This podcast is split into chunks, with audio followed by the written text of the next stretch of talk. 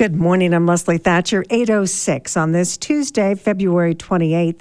14 degrees and snowing here in Old Town Park City. And on the phone with us from the ABC Forecast Center, meteorologist Thomas Geboy. Good morning. Good morning, Leslie. Happy Tuesday. Hope your uh, drive into work wasn't too bad this morning, but we've been just kind of looking at the, the camera in Park City uh, on Kearns Boulevard, and it's still snow covered, even though the uh, plows have been there consistent, been through there consistently this morning. And we're going to still hold on to a pretty good chance for snow in Park City as we go through today. However, we could pick up at least a little bit of a break through the middle portions of the day. But the winter storm warning for the Wasatch back does remain in effect through at least five o'clock tomorrow afternoon. And that's because even though this system is going to gradually clear as we go from this morning into the afternoon, like we talked about earlier this week, we do have another storm system on its heels that's going to be arriving by the second half of today and will bring impacts through tomorrow. So again, while we could pick up a little bit of a break, we're still going to at least hold on to a chance for snow showers in Park City, a daytime high of 24. But with those breezy conditions, it's likely going to feel like temperatures are in the teens or single digits throughout most of the day. And we could pick up some minor accumulations during the daytime hours, maybe on the magnitude of one to three inches. But as that next system moves in, the chance for snow increases once again. The overnight low tonight dropping to 21 degrees ahead of a cold front that's going to move in. And by tomorrow, we'll be looking at a daytime high of 29, still looking breezy, but snow looking likely throughout the day on Wednesday. And by the time all is said and done within the winter storm warning in Park City, we can add on an additional five to 10 inches of snow, which means a lot more on the way. And we definitely could see some more slippery conditions for the evening commute tonight, but then especially for the Wednesday morning commute. By Wednesday afternoon into Wednesday night, the low pressure will start to move down into southeastern Utah and will start to clear moving into Colorado. And then the chance for snow will start to go down by tomorrow night and during the overnight hours. I think we'll go to mostly dry conditions in Park City. So overnight on Wednesday as we drop to 10 degrees and on Thursday, looks like it's going to be a bluebird day with plenty of fresh snow. Folks probably going to want to get out to the mountain. The daytime high of 26. So looking nice for our Thursday a very typical February day for this time this time of year. But then on Friday, as quickly as we get some calm conditions, another system drops in from our northwest. Shouldn't have the same impact of the storms that we're seeing out there currently, but snow is still going to be likely for our Friday. Then we're back to dry conditions mainly on Saturday ahead of what could be more active weather as we go from Saturday night into early next week as daytime highs will moderate a little bit. We'll be closer to freezing with overnight lows more so in the upper teens to around 20 degrees after a pretty chilly night on Friday. So active weather, the name of the game the next 24 to 48 hours, dry on Thursday. So again on Friday, dry on Saturday, and then back to snowy conditions possibly the end of the weekend into next week, Leslie. Wow. Okay. Thanks, Thomas. And taking a look in the backcountry on the phone with us from the Utah Avalanche Forecast Center, we've got Dave. Good morning. Good morning. How are you doing today? Doing great, thanks. Good. Um, today we're looking at a high avalanche danger on upper elevation slopes for new and wind drifted snow avalanches. Um, humans are very likely to trigger an avalanche that could be one to three feet deep and up to 200 feet wide. And the avalanche danger is considerable in mid, mid and lower elevations where human triggered avalanches are still likely. Um, just considerable at the lower, mid and lower elevations because there's a little bit less wind in those zones. Um, lots of snow and wind overnight. And um, like as you heard from the weather forecast earlier, um, the more snow and wind we have, the higher the avalanche danger will be. Dave, thanks. Thank you. Well, stay tuned. Coming up on the local news hour this morning, I'll be checking in with Deputy Summit County Manager Janna Young. We'll be taking a look at Wednesday's agenda.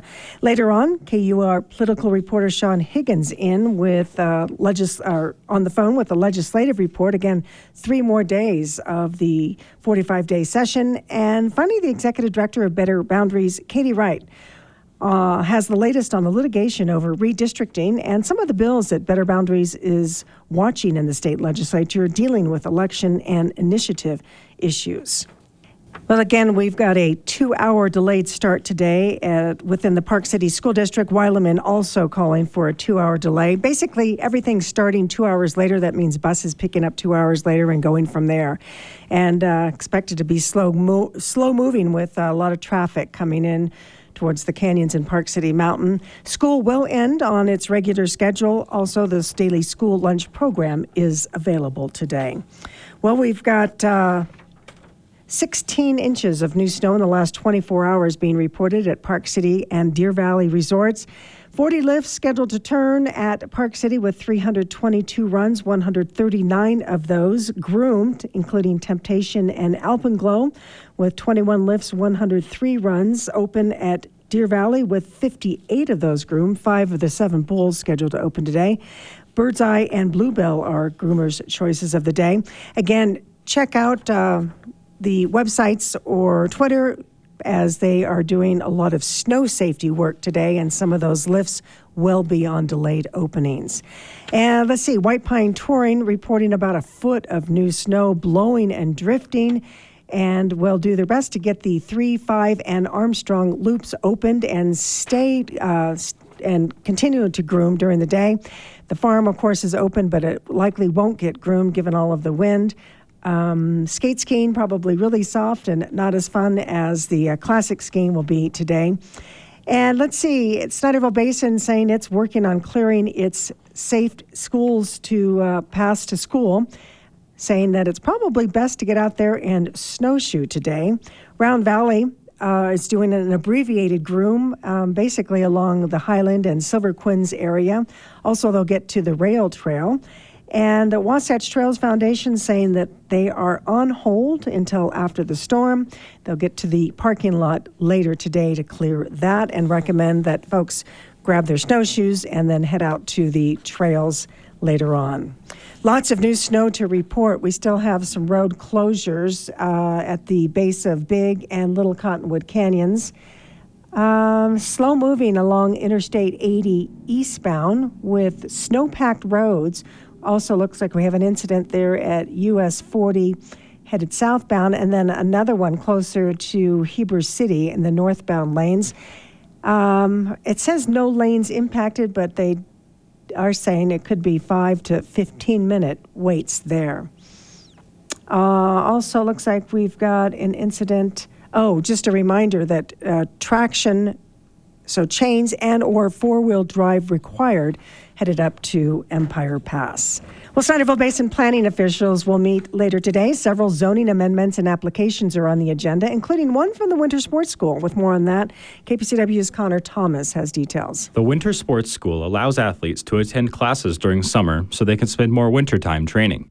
In 2013, it transitioned from operating as an independent school to a charter school and moved from a temporary place at Utah Olympic Park to its current home across from Canyons Village. But Tess Miner Farah, head of the school, says its current 9,000 square feet, a converted single family home, is just too small for the number of students and faculty. We are bursting at the seams. we have uh, lots of shared classrooms. We have um, a, um, a large space that serves as an art studio some part of the year and a science lab the, the rest of the year. We'd like dedicated spaces for all of those um, uh, purposes. We need meeting spaces. We need spread out spaces. The WSS expansion in 2013 included approval for more square footage, parking, and students. But construction hasn't started, and the school wants to include an outdoor amphitheater in the build out that wasn't in the original plan. So it needs to go back to the Planning Commission. Miner Farah says right now the priority is not to increase the student population, just to expand the facilities to meet existing needs. Phase 2 expansion would increase the number of students from 120 to 160 and staff from 16 to 20 over the next decade. County staff have recommended the Planning Commission approve the request and all other agenda items being considered Tuesday. Those other four items on the agenda are all about redrawing zoning boundaries around the basin. The first is in Hidden Cove, where a vacant lot would be dissolved into two neighboring lots, which each have a single family home on them. Another is in Glenwild, where the owner of two lots would like to expand a home on one of them. Similar to Hidden Cove, the two lots would be merged to allow the owner to expand the home lawfully. Then the commissioners will consider an application to add part of the residential Gilmore subdivision to the neighboring Silver Creek Commerce Center zone. The same applicant is also asking for a boundary change to the Gilmore lot that technically must be approved by the Summit County Council. On that one, the Planning Commission will give a positive or negative recommendation to the Council. The Planning Commission will meet Tuesday at 6 p.m. at the Richins Building in Kimball Junction and a link to join via Zoom can be found in the online version of this report at kpcw.org. Connor Thomas, KPCW News. Well, the Summit County Council meets tomorrow, starting in work session at 4 o'clock. In the studio with a preview, I have Deputy County Manager Janna Young. Good morning. Good morning. I guess first off, we should note that the council will be meeting at Ecker Hill Middle School starting at 4 o'clock. That's correct. Uh, yeah, that's to accommodate the Dakota Pacific public hearing we have that evening. We don't have a space in the basin large enough for the crowds we're expecting. So. Okay. Um, meeting kicks off with you giving the uh, legislative update. We've talked a lot about uh, uh the Senate Bill 84. Even heard from State Representative Brian King, who's told us that likely nothing can be done about that. But um, as someone who has watched the legislature for a while now, should something I'd asked him. You know, should we think about um, some legislation that wouldn't allow for such quick decisions to be voted on when substitutions like that are made at the last minute? Yeah, you know, it is can be a frustrating process, not just for citizens, but I know for representatives as well. We've heard from all of our Summit County representatives and senators that they're they were blindsided by this substitute. They're not happy with what's going on uh, at the Capitol.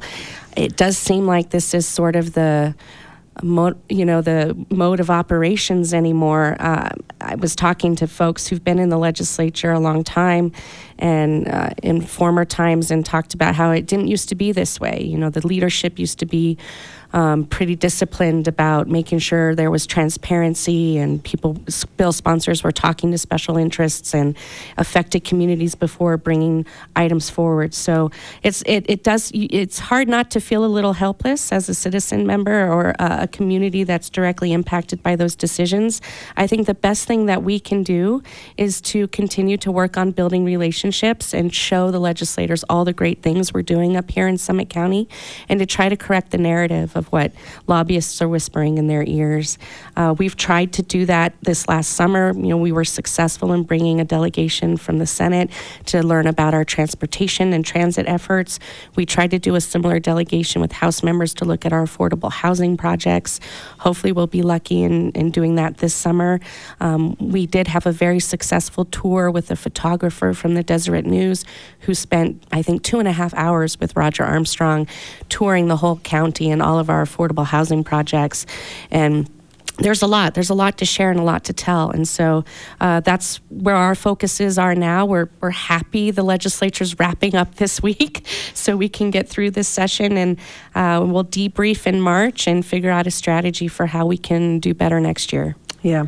Um, any luck in getting a meeting with uh, Governor Cox? Yeah, uh, I do think we have a meeting scheduled next week with him. Uh, it'll be a short meeting, but we're going to, again, try to tell our story and appeal to his sympathies around local control and let him know that this bill doesn't just impact this one development, but it has implications for MIDA and the Olympics and our overall road infrastructure and um, some of the you know the work we're doing with UDOT and um, in addition to again taking that c- control away from local citizens and determining their future. Yeah, there was some talk that uh, Governor Cox, you know, or some pressure to, for him to veto the bill, but my understanding, still enough votes um, there to override any veto he might put out. So he's maybe just not going to risk the political capital. Yeah, well, we're still going to make that request. I mean, I, I, I we're aware that we're uh, on an uphill battle, but at least if he does veto it, it gives us a few more weeks to talk to legislators and try to get our story out there to let them know really what's going on. Because I, I imagine others were blindsided by this effort as well. Yeah. So has anybody else stepped up and saying, "Hey, this is going to impact us"? I mean, do we know that? Well, uh, I do want to give kudos to Representative Kera Birkeland, who has introduced HB 233. This was a bill that she made as a priority bill and was committed or promised a hearing on it that would repeal the provisions from HB 462 from last session that targeted Summit County. She was scheduled to present it last Friday. She had asked Roger to co present it with her. We were down at the Capitol ready to do that. It was last on the agenda. Um, we were told she was going to even offer a substitute to that bill that would have repealed the provisions this year targeting Summit County. Unfortunately, the committee ran out of time and they were not able to hear the bill. We've been looking to see if it's going to get rescheduled, and it doesn't look like it will. Today is the last day for the standing committees to meet as they wrap up the session this week.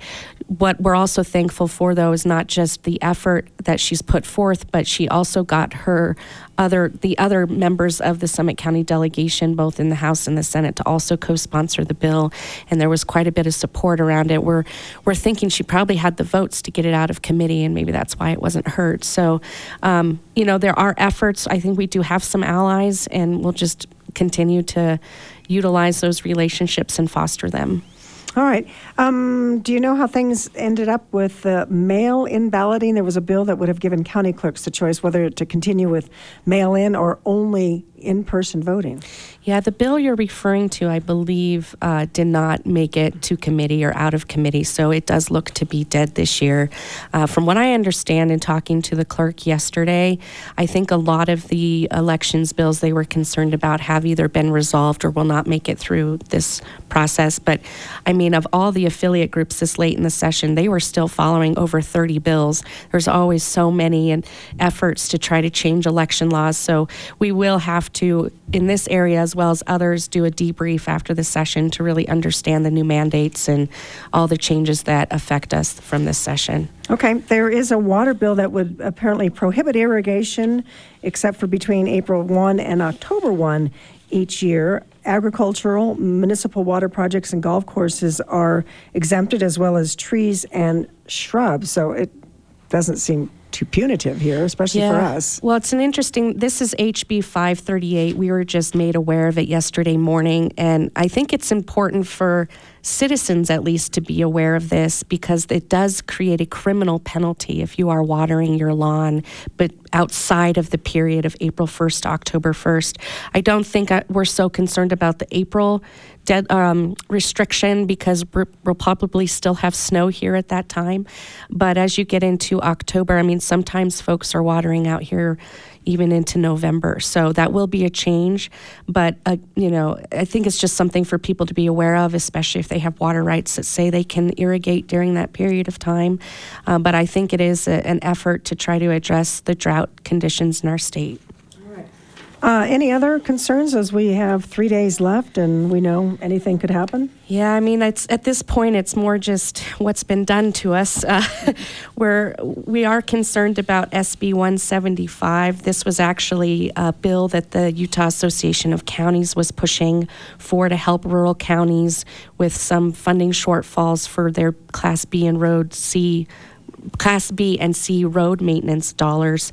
It would set up a $40 million fund that would be split among the third through sixth class counties, as well as $6 million ongoing that would be distributed based on your weighted lane miles uh, or road miles.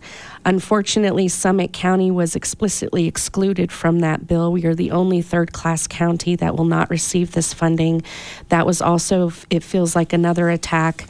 Uh, we obviously have very critical road infrastructure to the state's economy that we maintain every year. In fact, uh, we are in the county maintaining almost 74% of that, as opposed to what the cities are maintaining. Um, we, of all the third class counties, we are maintaining the largest number of of those roads, uh, except for Uintah County. They're the only ones that have more than us. And already we receive less money from the state than everyone except for Wasatch County. Our costs have gone up about 83% in the last two years. So we are disappointed that we don't get access to these dollars.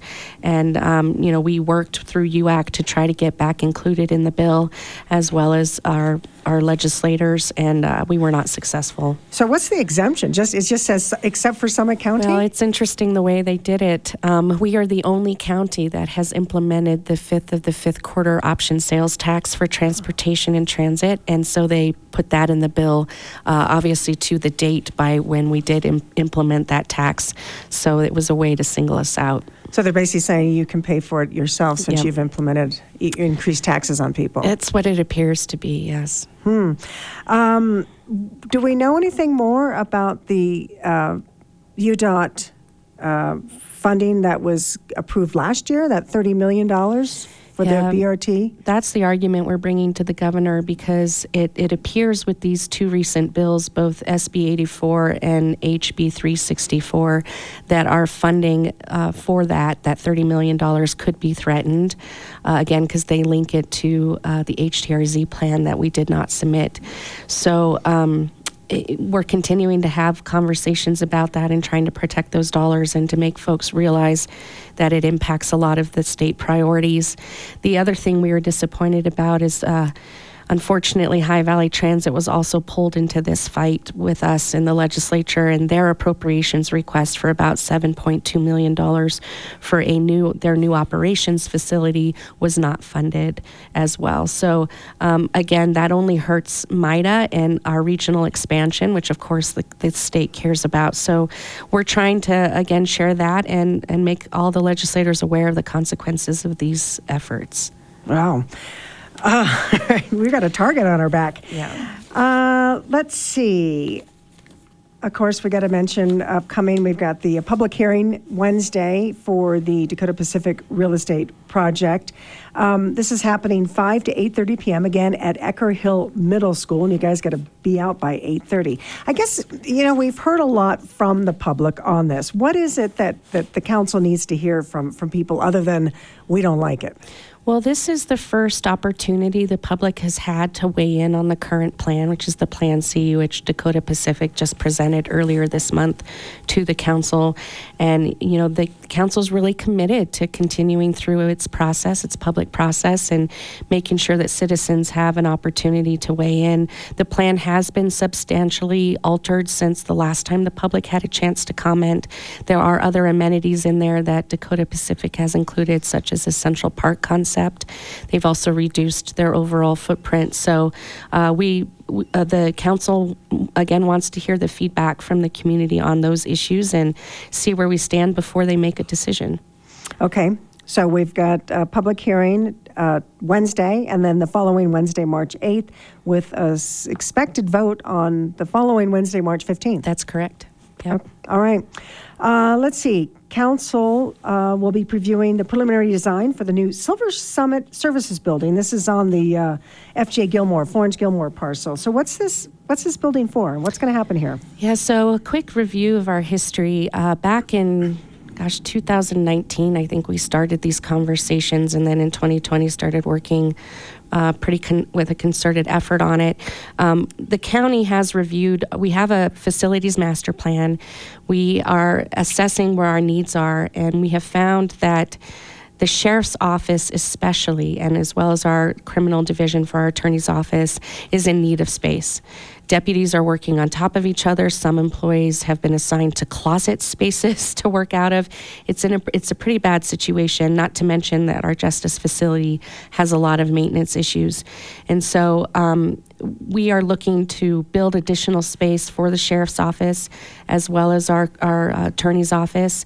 This uh, plan also has moving the Department of Motor Vehicle out of the Sheldon Richins building and into a new facility with the idea that Richins then would be converted more into library space as well as meeting spaces.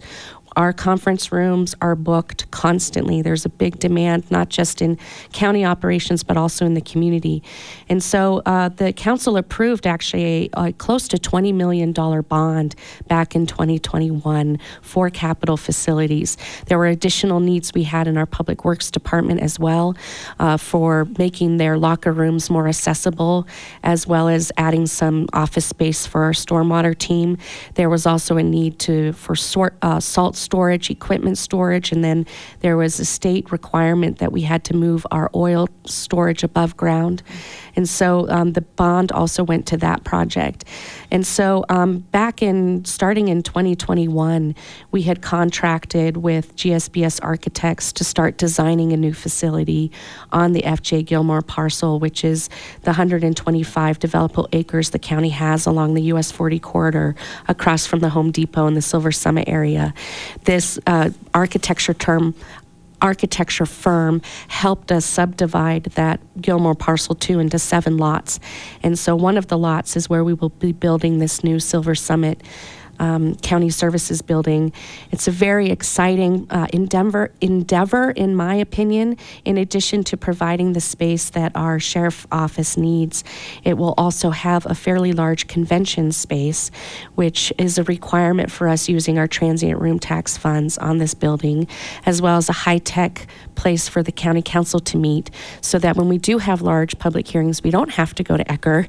Uh, although we're very thankful of the school district for letting us use their facility facility, but we will have our own where we can host those public hearings. Another exciting thing that this building offers is shell space for future child care center that we are looking at as a need particularly for our employees for recruitment and retention, but also for the community.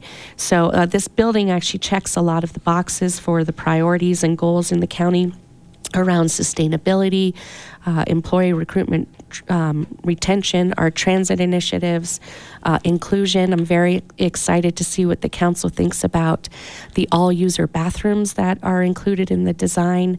And it also includes some future expansion space as we know the county will continue to grow and will have additional needs. We have a tendency in the county to build a facility, and by the time we move into it, we've already outgrown it. So we're trying to avoid that with this Yeah. project. The, the, the issue, though, is that it's almost $10 million over budget. Yeah, this is a big concern and seems to be a prevailing issue. Uh, we've learned a lot from High Valley Transit, who is ahead of us in the construction of their facility, and they have a lot also in the same area of the county. And they have found when they started preparing their site in order to construct the facility on that they've hit a lot of bedrock and difficult soils and topography challenges, and they're going to spend upwards of $2 million on blasting alone to get that rock removed. So we decided to build in that contingency into this budget, which is the majority of the increase in the cost. The other things, the other thing we discovered, unfortunately, was when we presented that $27.3 million budget to the council last year, there was about four, almost $5 million worth of construction costs that were in the cost estimator that somehow didn't make it into the estimate. And these were things involving general conditions um, like our design contingency, insurance, inspections, bond, profit, those types of things. So the consultant is telling us that that $27 million budget should have been closer to 31 last year. So it should have been only a $5 million difference this time around, which is still substantial, but we can explain again through the site conditions and site work as well as inflation. So, um, first they have to approve the cost increases, huh? Yes, that's primarily where we're going to be dis- uh, leading the council in that discussion tomorrow. Um, not so much on the design, although we're very excited to preview that with them, but really to get direction. What do you want to do with this? It's it's obviously a concerning situation. It's a lot of money. Um, we do know we're going to have higher than anticipated TRT revenues from last year that we can apply to the building if the council wants to. But really, you know, do you want us to value engineer and cut things out to get back to that $27 million budget, or are you willing to fund this uh, shortfall? Okay, I'm out of time, Jen. I got to leave it there. Thanks for your time. Thank you so much. Well, the final week of the Utah State Legislature, as we've been talking about with uh, for this session, with business wrapping up midnight Thursday. On the phone with a look ahead at the next three days, I've got KUER political reporter Sean Higgins. Good morning, Sean. Good morning, Leslie. So let's see. Um, what do what do you guys got your eye on? Well, anything and everything, kind of everything goes in this last week. We're going to be working up till midnight until literally until the clock strikes midnight on the last day of the session is when legally they can't work anymore and can't pass any more bills unless they call a special session. Um, we covered a lot of ground in the first uh, few weeks of the session. We obviously talked a lot about the transgender bills. There's some abortion things that still uh, need to be finally resolved, um, although they seem to be moving quickly. Uh, things like tax cuts, teacher pay, controversial school choice bills were all tackled early in the session. So that does leave quite a bit of space for some other things to get done. Um, We've seen some proposals for some pretty controversial diversity, equity, and inclusion bills that would actually target state programs that encourage um, more diversity, equity, and inclusion. Those have seemed to have stalled out um, as of yesterday, but uh, one has been resurrected, as they say, in a different committee. Um, that is actually taking place this afternoon, so we'll be keeping an eye on that. But the long and the short of it is anything can happen in the last days of the Utah legislature. That's exactly right. Um, let's uh, get an update on some of the bills I know that uh, Summit County is watching. One of those uh, short term rentals, House Bill 291. What can you tell us about this? Yeah, so that one passed through the House earlier uh, on a vote of 43 to 26. So still some opposition from, from both parties on this one short-term rentals are an interesting case because I think, as everyone who listens to KPCW knows, they're a big issue in the greater Park City area, but they're also an issue in other parts of the state as well. I know Moab deals with this. A lot of uh, municipalities in the Salt Lake Valley also struggle with the sheer volume of short term rentals. I know there are a lot of communities in southern Utah who do as well. But on the other hand, state lawmakers are very in favor of individual property rights, and you can do with your property what you choose. And if you want to rent it out, that is your prerogative. However long you rent it out for should be your prerogative as well. Um, and so this bill, it, it's moved on to the Senate. It's in a Senate committee this week. Um, it would just kind of clarify some of the language around what a short-term rental is, and further clarify that you can't punish someone just for um, posting their property on a short-term rental website.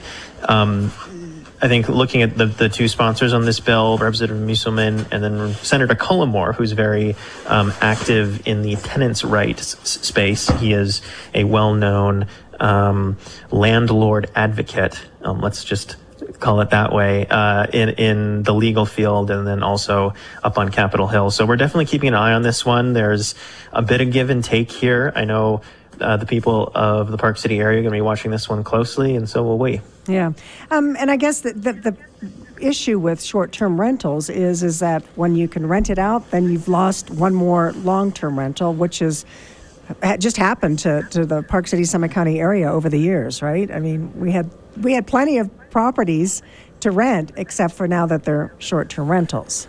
Exactly. I think uh, looking at it from a purely economic standpoint, it makes a lot more financial sense for a property owner to go the short term rental route than the long term rental route. They will simply just make more money throughout the year. Um, but you also enter that uh, uh, other consequence of having less. Um, more attainable rental options for employees of, say, Park City Mountain Resort or Deer Valley or any of the other businesses in town who can afford to own a home. So it's very, very uh, it's a it's an interesting subject and something that lawmakers are certainly attuned to, given that it's a it's an issue across the state. Yeah. All right. Uh, another bill I know that uh, Summit County has its eyes on, Senate Bill 173, dealing with alcohol changes. Yeah. So this one passed um, 20 to three in the Senate. Um, yesterday. It's it's a big bill, um, and and some of the highlights right here is it um, adds 20 new bar licenses throughout the state. I know that's been a, a point of contention um, for a number of years now because there's a set number of bar licenses that can be in the state and they just kind of rotate as bars go out of business.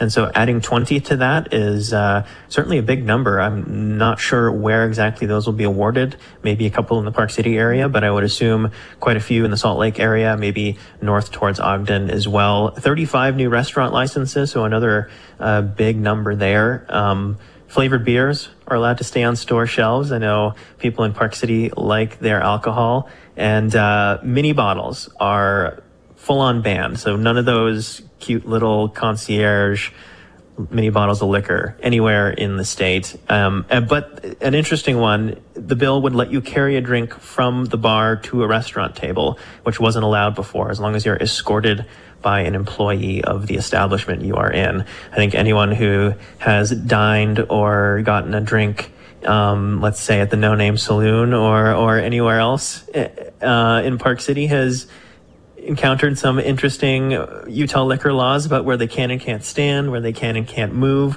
where they need to order food with their drinks in order to get their drinks, where they can just order drinks and not food. Um, so I think this will add a little bit more um, ease of use for some of these owners who have multiple licenses under one roof where they're allowed to have patrons who start out in the bar, say they're waiting for their table, they're drinking their drinks while their table um, is getting ready, their table becomes ready while they're still finishing their drink. They are now allowed to take drink to their restaurant table as long as they're escorted by an employee of the restaurant they're eating in. Okay. Um, Senate Bill 271, this deals with what we call fractional ownership or co owned homes. What's this doing? Yeah, so this one, it's it's really kind of almost kind of the same argument as the short-term rental one. Utah is a very pro property rights state, and this one I know Park City and Summit County seem to be uh, being a little bit picked on over the last few weeks by the legislature with some of these things that have, have come down, um, seeming to address specifically what's going on in your area. Um, and this one would just kind of further clarify that you can't um, regulate uh, multiple people owning a property. And this is an interesting one because you, you have the, the, argument in Park City, the people in Park City made, and obviously the council was receptive to that, passing an ordinance um, regulating short term rentals. But when you look at it at a more statewide level, it kind of goes into this affordable housing argument. Say you have, you're in your early 20s, you just graduated college, you have your first job out of college, you can't afford a house, but rents are crazy.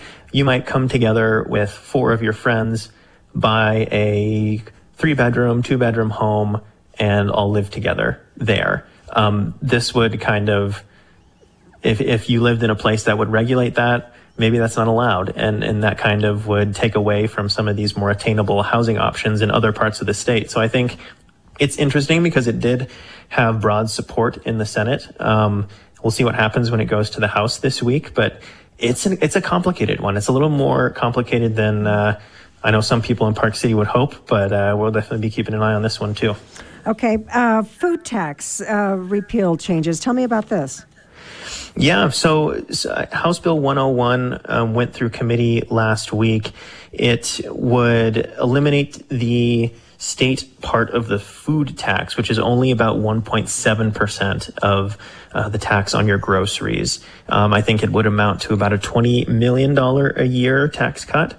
Um, but this would um, affect the people with the lowest income and fixed incomes the most because they spend proportionally way more of their paycheck um, on groceries than someone who makes a lot more money. Um, so there's a lot of people who support this, but it was also tied to an effort to amend the Utah Constitution to eliminate the earmark on uh, funding for education. That was a big controversial one. The um, Utah Teachers Association came out against it. All these education groups came out against it. They've altered it slightly. So now it wouldn't eliminate that earmark entirely. It would also, it would mean that income tax does need to go to education, but money that gets left over can go to other things as well. Um, and right now in the Utah Constitution, state income tax funds public education and public education only. So this would open it up to being able to fund other things as well. Um, this is going through the Senate right now, but there, the constitutional amendment that needs to happen as well is an interesting one. That actually won't be on the ballot until 2024. So even if this does pass through this year, it might be two, maybe three years before we actually see any change on your grocery bill. Hmm. Okay. Um, wanted to mention also the state flag is back. Yeah, so this one we thought was kind of dead for a while. It languished in the House Rules Committee after passing out of the Senate really early in the session. Um, and it actually has a hearing this morning, starts in about 15 minutes. So Senator Dan McCay is getting his day in front of the Utah House of Representatives to present his case on why Utah needs a new flag. I think we talked a couple weeks ago about how kind of interesting this one is. There's a, an economic argument, a branding argument, why Utah might want a more hip and modern looking flag. You can obviously merchandise that a lot more with people selling t-shirts, trucker hats, what have you. Um, and it would be a little bit more in line with some of our neighboring states. Colorado, Arizona have similar style flag, a little bit more, um, not just a state seal on a blue field like the current one is. So this is an interesting one. It's gotten a lot of very unexpected pushback um, from some very dedicated people in the community who apparently really, really feel strongly about our current flag, but we'll see where this one goes. This has kind of been a fun one we've been following. Yeah, so the original, well, the, the flag that we have, that, then that remains, right? That this other one would only be used for merchandising opportunity? Yeah, so effectively Utah would have two flags. The way I understand the bill, that the current flag we have now, that it flies above every state building, would become the ceremonial flag, um, and would still be used in official government functions, would still be at the state capitol. And then this new flag, this new hip fun flag would be kind of an everyday use flag. People would able, would be able to merchandise it, but it would also be an official in-law state flag as well. So they could be used interchangeably, but the current blue flag with the state seal would become a ceremonial flag only. Okay, well, stay healthy and good luck getting through uh, midnight. All Thursday. right. Thank you, Leslie. Thanks, Sean. it. That's KUER political reporter Sean Higgins. Well, the Utah League of Women Voters, Mormon Women for Ethical Government, and seven individual plaintiffs filed a response to the state legislature motion to dismiss their case over jan- gerrymandering last year. Third District Court denied that dismissal. The lawsuit moving forward, and on the phone with an update, I have the executive director of Better Boundaries and Park City resident Katie Wright. Uh, good morning. Good morning. Thank you, Leslie. So, where are we with this lawsuit? Yeah, so the next stage is a hearing on July 11th at the Utah Supreme Court. So the defendants in the case, which is the legislature, filed um, something that's called an interlocutory appeal. Um, the plaintiffs fired a, uh, filed a counter appeal, and that is now going to be heard at the Utah Supreme Court. Um, and that was always expected that it would make it to the highest court in our state, and the lawyers are busy preparing for that hearing. Okay, so back up a bit and just give our listeners an abbreviated history of how we even got here.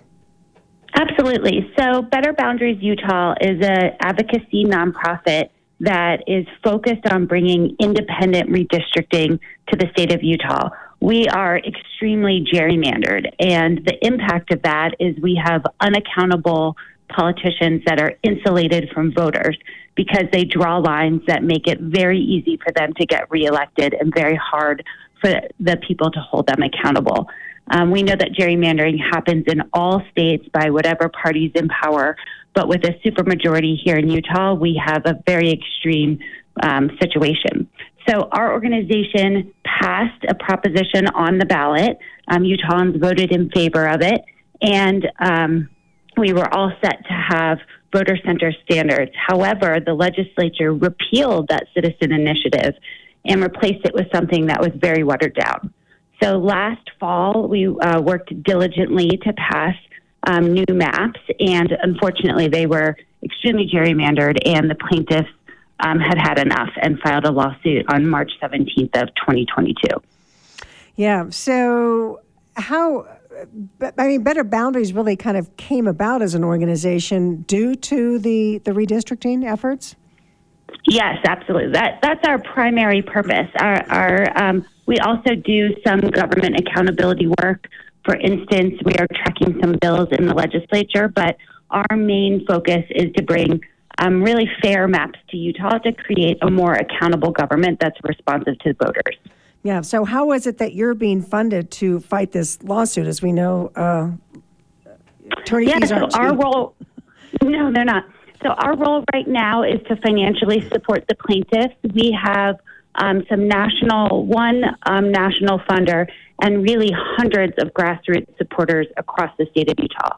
So I am buoyed all the time by people who send checks from $25 to $250 to $2,500 to really make sure this moves forward. Our attorneys, the attorneys on the case, are a national organization called Campaign Legal Center. They are a nonpartisan, as are we, organization that um, funds voting rights litigation, and they are working entirely pro bono. But we also have a team of really wonderful Utah based um, lawyers, David Reymann at Parr Brown and Troy Booher and his team at Zimmerman and Booher. And those are our trial and um, appellate uh, attorneys. And so they are working at low bono rates, but there still is a cost. And so Better Boundaries is um, taking on that burden on behalf of the plaintiffs. All right. and I just want to mention, I think coming up in a couple of weeks here, uh, March 10th, Friday at noon, you will be uh, offering a litigation update webinar. So is this something anybody can tune into? Absolutely. They can visit our website to find the webinar. It's betterboundaries.org. And um, the webinar will have the attorneys and the plaintiffs discussing the case and where it is. And our case is um, not unlike ones that have been successful in Pennsylvania and North Carolina. The lawsuit is based on the congressional maps. Um, the Utah Constitution protects against discrimination based on freedom of speech and freedom of assembly, and all of those are um, being threatened by these maps. And so the attorney will walk through um, how the Utah Constitution protects people and how we're bringing the case to the courts. All right. Um, what else is, is going on? You mentioned that you're kind of tracking some bills in the state legislature. Anything of concern to you? Yes, um, we are opposed to a bill called House Bill 4 2020, 422, sorry, and it's also HR 17. Um, the idea behind it is to make it even more difficult for citizens to bring an initiative. Um, it creates a 60% threshold vote versus a majority vote threshold that we have on the on the books now whenever there's a tax impact to an initiative. And this is really just the latest in an in a um, move by the state legislature to make it harder and harder for citizens to exercise their constitutional right to an initiative. Our Utah law holds that the people and the legislature are co equals in the law. However, right now, in a very practical way, um, it is easy for our legislatures to pass laws with little debate um, and very, very, very difficult for citizens to bring um, something through the, the ballot process. And so this is just one more bill or law that makes that hard. Um. Even harder. And it seems like such a conflict of interest. I mean, how could they possibly vote on something like that when they're the, you know, the, the, the judge and jury there, right? When- yes, I mean this this is the challenge, and I think you know, uh, as someone who lives in Summit County, I feel the impact of gerrymandering in my life here as a Utah citizen, where we have no one from our community representing us on the Hill. We have to use our taxpayer monies to uh, pay for um, lobbyists to protect our interests and protect local government control. And it's frustrating. Um, so there's no doubt that you know, whether you're Republican or Democrat, most voters are not comfortable with unchecked power. And when you have a supermajority, you have unchecked power. And that's what we're facing here in Utah. Yeah. Any other bills you wanted to highlight? Yes. Um, Representative Birkeland, who represents some of Summit County, is forwarding a bill 537 that gets rid of vote by mail as the default, default option. 93% of voters in Utah used vote by mail. It's wildly popular among everyone. It makes voting accessible, especially in rural areas. So to roll back this really wonderful reform would be a real disservice to Utahns and voters. So we're watching that one. And one other bill is HB 393. This um, allows, um, it, it, eliminates in some circumstances the two ways that someone can get on the ballot. People can get on the ballot by gathering signatures or through the caucus convention. And having that dual path makes, again, more choices for voters. And we think choice is good, it creates competition. Um, and it eliminates that. And that really heads us towards a place where we're electing people on the political extremes instead of people who are mo- more moderate and reflect the voters of Utah. So we are also uh, opposing that bill. Okay. Anything else you wanted to mention? We appreciate the update. Yeah, I'd just like to say that um, Senator Ron Winterton is a senator that represents a lot of Summit County, and he is on the very important Government and Operations Committee. He is the chair, and he is reading and looking at a lot of these bills this afternoon. So shoot him an email if you want to further democracy in our area. All right. Katie Wright is the executive director of Better Boundaries. Thanks so much for your time this morning. Thank you.